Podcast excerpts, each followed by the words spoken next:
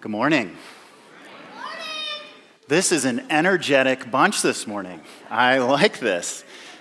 Uh, my name is Jason, and I am the kids pastor here at City Church. And this is my first time preaching a message, which,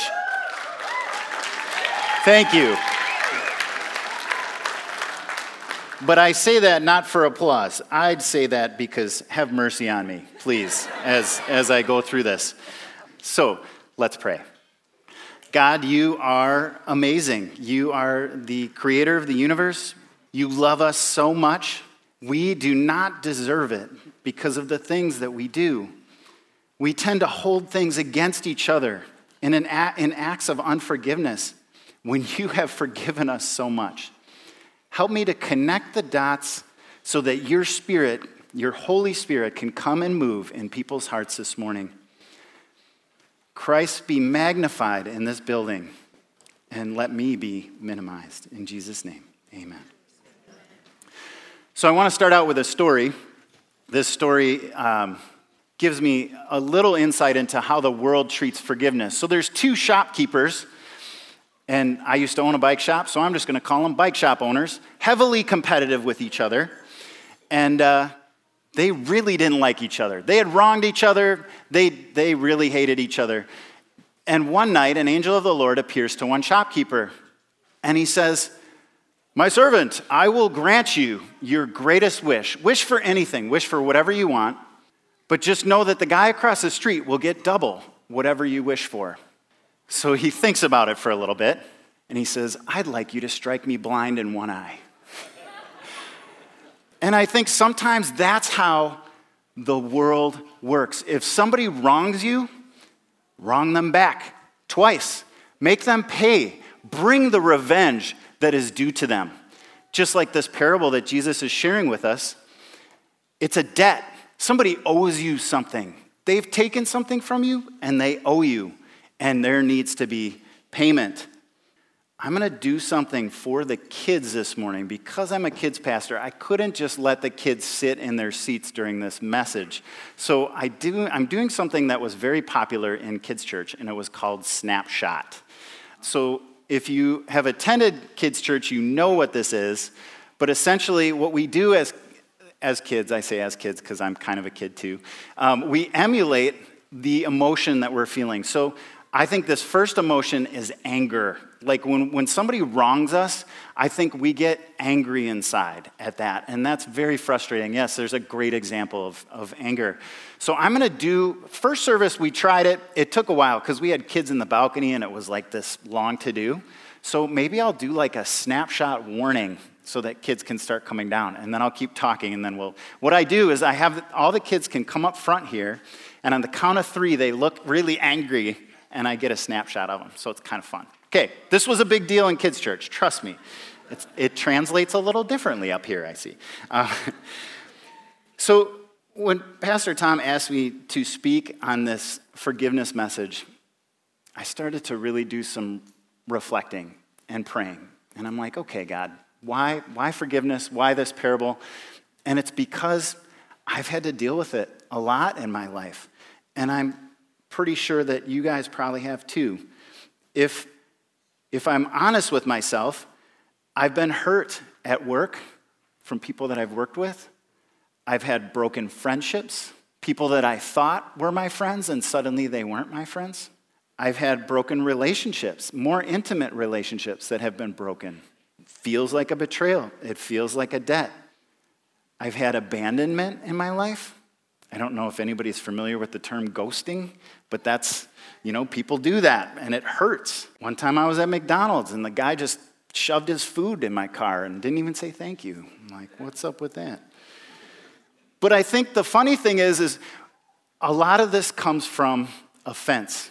And offense hurts your pride. And I think my pride's been wounded. I think that's where a lot of this stuff comes from. So Jesus is working with his disciples, and he's kind of trying to say, You guys are prideful, and you need a little humility. So in the beginning of Matthew chapter 18, they're talking about who's the greatest. There's that pride again. These disciples are walking and they're, they're kind of having some competition and trying to figure out who's the greatest. And Jesus says in verse 3, he says, Unless you turn and become like little children, you will never enter the kingdom of heaven. The cool thing about kids is there's not a lot of pride there. They haven't learned to be offended. They haven't learned to be mad about how, how could you not say hi to me? How could you walk right by me and not make eye contact? That pastor didn't even acknowledge me. I mean, this is, kids don't do that normally. They're pretty humble inside. Now, kids can know what they want and really fight for it, but, um, but that's another story for another day. That's a different message. One thing that I want to say about kids' ministry, and this is a total sidebar and something I didn't mention for service. My heart for kids is huge and deep. I love the kids that attend kids' church on Sunday mornings. I feel like I was praying and God really downloaded into me. I can't out entertain the media today the YouTube, the games, the things that are so quickly. I mean, how many of you know if you, if you download an app and you get bored with it, there's 12 more you can download. And this can be a never ending cycle, and you can just consume entertainment. I can't out entertain the world, but I can out care the world. I can love those kids. I can make those kids come in and feel like they are a part of the body of Christ. So that's just a side. Thank you. So Jesus said, unless you become like little children. So the, the humility factor, it takes humility to repair relationships with each other. Forgiveness is all about repairing something. Something is broken. Somebody's wronged you. Somebody's taken something from you. There's a debt that's outstanding. And what do we see in this parable? We see this huge debt.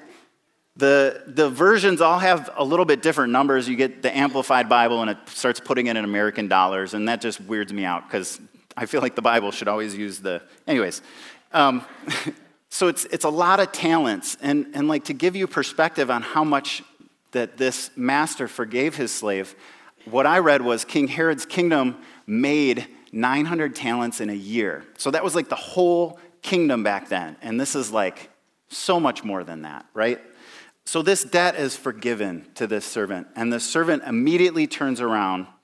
Like it's almost like he just completely forgot that he was forgiven much. And he wants to just strangle this guy and take basically like $100 from him. So he's forgiven millions. Okay, now I'm back to the, the US dollar exchange. But you know what I mean? This is, it just doesn't make sense. So Jesus is trying to explain it. Earlier on in the chapter, he talks about if somebody offends you, what should you do? What should be your process for reconciling? And he says, if somebody wrongs you, go to them. Go to them and tell them that it hurt. That's hard, isn't it? Sometimes when somebody wrongs us, we just, it's a lot easier to just be like, okay, well, that's one. If that person wrongs me again, that's two. And I'm going to start keeping score because that's easier than making it right. Because what's required to make it right? Humility, right? So, do you see this, where this is going? So, Peter, in the beginning of this parable, Peter kind of asks the question that he already feels like he knows the answer to. Do you know anybody like that? Like they kind of raise their hand, but they, they already know. Peter's, Peter's like, So we've been talking about forgiveness, and it's seven times. So, seven times, right, Jesus? Like, he's just kind of like, hey. And I think it's funny that Matthew puts Peter in here. Like, he could have just left that part out, but he wanted to make sure. So, this is also Matthew kind of one upping Peter a little bit here, right? Like, you know, these guys are just, so, so you have a little bit of back and forth. So then Jesus breaks out with his, the kingdom of heaven is like. And in these parables, I love the ones that start with the kingdom of heaven, of heaven is like, because it gives us a window into what Jesus really wants us to do and wants us to live how us, we should live. So I want to talk about an illustration. And this illustration was shared with me by a pastor in Texas. This was when I was going through some really difficult times in my life, and I found it I've been debating on whether to share the title of the sermon. It's a little controversial, but it, it flew in Texas, so it's called The Real F Word. But it was actually about forgiveness.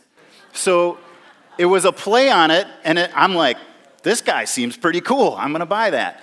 And, uh, and so he shared a little bit about this analogy with this park bench. So he was pumping gas at the gas station in his car, and he saw a guy walk up with a big Doberman. Like this thing is just, you know, massive and and it's just this dog, and he, you know, this dog is pulling him, and he's like, okay, I gotta go in the shop. So he takes this dog and he ties it up to this park bench. And you can kind of picture this dog just sitting there, just this hulking beast of an animal. And as he's pumping gas, he said, all of a sudden something triggered this dog. It just got so angry that it started barking, and there was this busy road there. And so it started to try to get across this busy road. Well, it was doing it for the entire time that he was pumping gas, and as he got done pumping gas, the bench came loose from its hinges. And so this dog, and it, this made the news. I was like, that seems far fetched, but it actually made the news. It was a real story. So this dog goes running across the street, and this park bench is being dragged behind him. Well, you can imagine this bench is slamming into other cars and causing all this damage. And so all of a sudden, you know, the master caught wind of it. But isn't that how forgiveness is sometimes for us? Sometimes we hold on to these things, and it's like this park bench that is around our neck. And when we go somewhere, this bench is just slamming. If you've been hurt from relationships, you might have a park bench slamming into somebody and you don't even realize it. Somebody hurts you by abandoning you, and all of a sudden you get a whiff of abandonment from somebody, goes the park bench, and you just can't get out of there fast enough.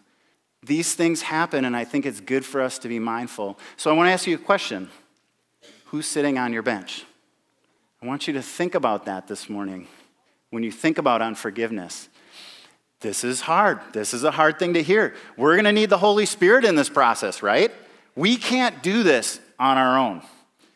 But the key is to remember how much we've been forgiven. I think about Joseph in the Bible. He was sold into slavery, kicked into a pit by his brothers, and brought through a long period of suffering and torture. And then he had to look his brothers in the eye when they were in a destitute position and he was in the right place. Can you imagine just for a minute what that would feel like? I kind of think about more modern examples uh, like Martin Luther King Jr. or Mahatma Gandhi or Nelson Mandela. I don't know if anybody has seen Invictus. Nelson Mandela, it's just so awesome because he is in prison for 27 years and he gets out of this prison and he's, he is elected president and he goes in the presidential office and all the people that put him in prison are packing their things because they're like, well, he's going to fire us. And his security force is packing their things because he's going to fire them. And he looks at all of them and he says, no, no, no, no. You are going to be a part of my security force. You are going to be a part of my office team. 27 years in prison. I don't think we can fully comprehend that. But that is forgiveness. That is forgiveness. That is what we need to model our forgiveness after. Forgiveness is unnatural, and debts come in different sizes. Here's the thing though I might think my debt is bigger than your debt. We might both think we owe each other something. Who's the one to make amends? I would like to be the first one to step forward and be like, okay, I'm forgiven a lot. Let's work on this forgiveness process. Some of you have been hurt by much deeper things, and I want to be sensitive to that. You can't really measure how much somebody has lost until you experience it yourself. Here's the key no matter how much you've lost, it doesn't equal the debt that Jesus paid on the cross for you. And that's the biggest thing. So when you, I'm just going to jump around a little bit, tech team, if you can track with me. I'm going to put the title, if we can put the title up back up there. This is an algebra equation. So Forgive, and now in algebra, for any of you math wizards out there, actually, maybe that's not algebra, but the n is a whole number because it's in parentheses. So forgive times n equals salvation. So n is an unlimited amount in this way. And I just think that that's the best way that we can do our math when we're with other people, is forgive them. Okay, the next, this is a snapshot alert for heart hurt heart, because that's what we experience. Jesus, first of all, I just want to say how awesome it must have been to be with Jesus during this. I mean, can you imagine the king of the universe essentially walking in a human form, telling us how to live our lives? How amazing is that? Is it amazing enough for you to go out of here today and do it? We'll talk about that later. All right. Thomas Watson has a great quote, and I think this sums up what is forgiveness the best. It is when we strive against all thoughts of revenge, when we will not do our enemies mischief but wish them well, grieve at their calamities, pray for them, seek reconciliation with them, and show ourselves ready on all occasions to relieve them. That's a tall, tall order. And it's easy to read that and be like, okay, I'll do that for everybody except the person on my bench, right? Because they've got a special, they've been wearing out that seat and they've been sitting there for a long time. So I want to draw your attention to the Lord's Prayer because Jesus teaches us in this prayer how to pray. And it's, he says, In this manner, therefore, pray Our Father in heaven, hallowed be your name. Your kingdom come, your will be done on earth as it is in heaven. Give us this day our daily bread and forgive us our debts as we forgive our debtors. And do not lead us into temptation, but deliver us from the evil one. For yours is the kingdom and the power and the glory. Forever, amen. And then this part is interesting. It's a nice addition at the end of the Lord's Prayer. For if you forgive men their trespasses, your heavenly Father will also forgive you. But if you do not forgive men their trespasses, neither will your Father forgive your trespasses. Who wants to be forgiven? of their sins. Yeah, I see some hands going up. I mean, I, me too. And the key to that forgiveness is releasing other people from their debt to you. If you want to hold on to that, if you want to make everybody know how angry you are because they wronged you, then you're going to have to pay a price for that. You can be angry at the injustice, but it's not your job to make that person pay. You have to release them from the consequences.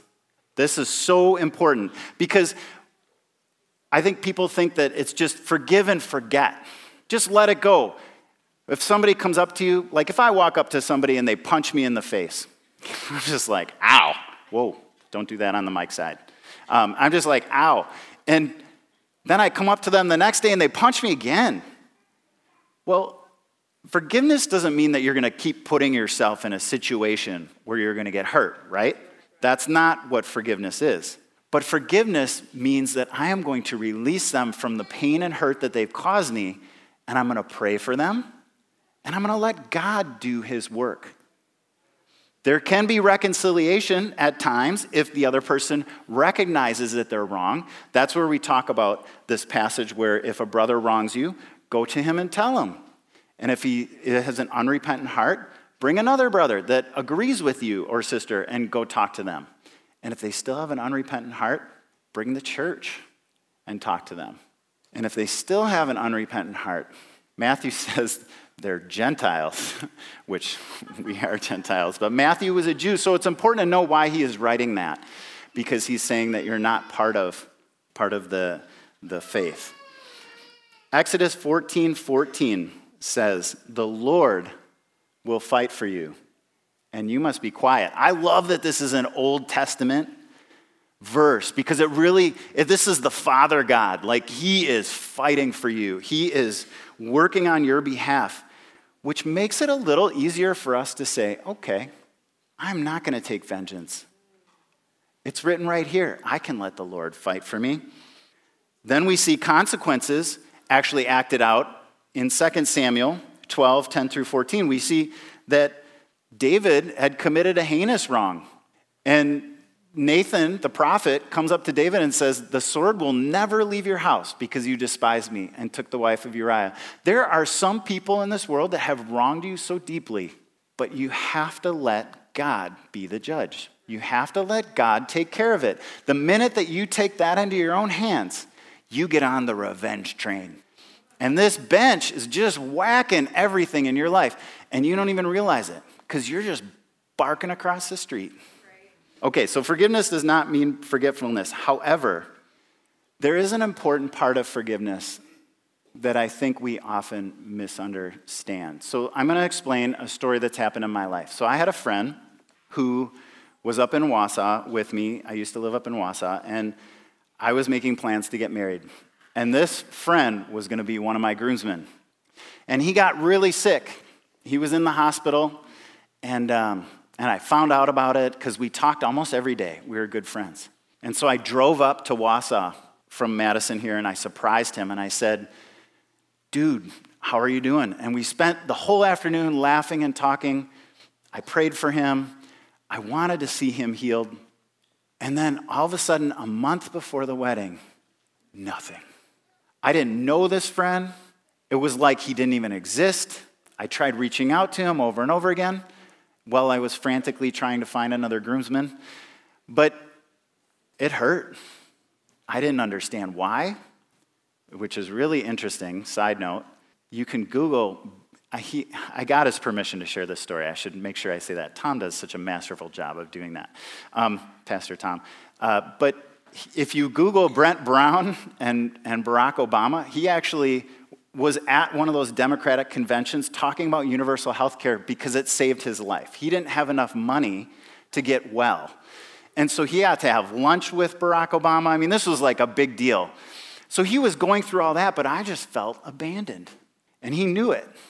I think he knew it.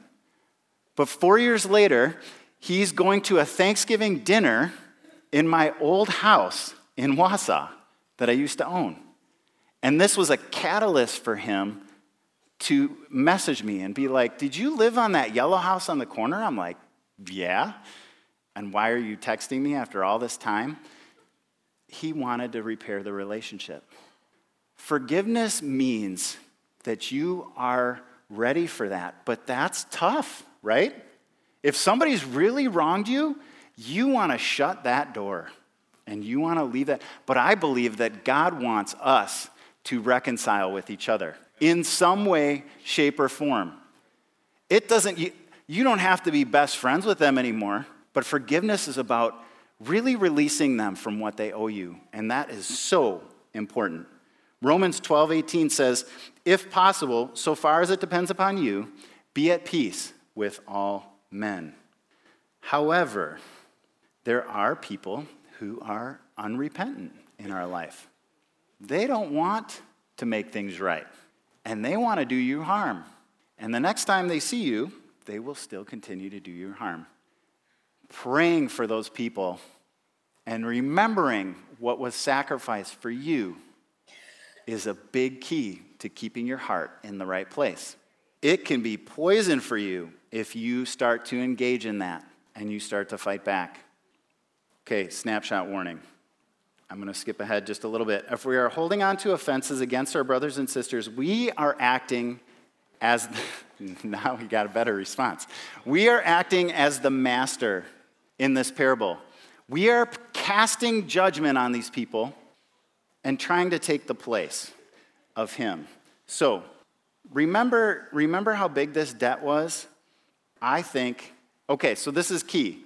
When you are forgiven a huge debt, can you imagine that the, the party that this guy must have thrown after he found out he was forgiven $10 million? Have you guys ever seen the movie Hitch?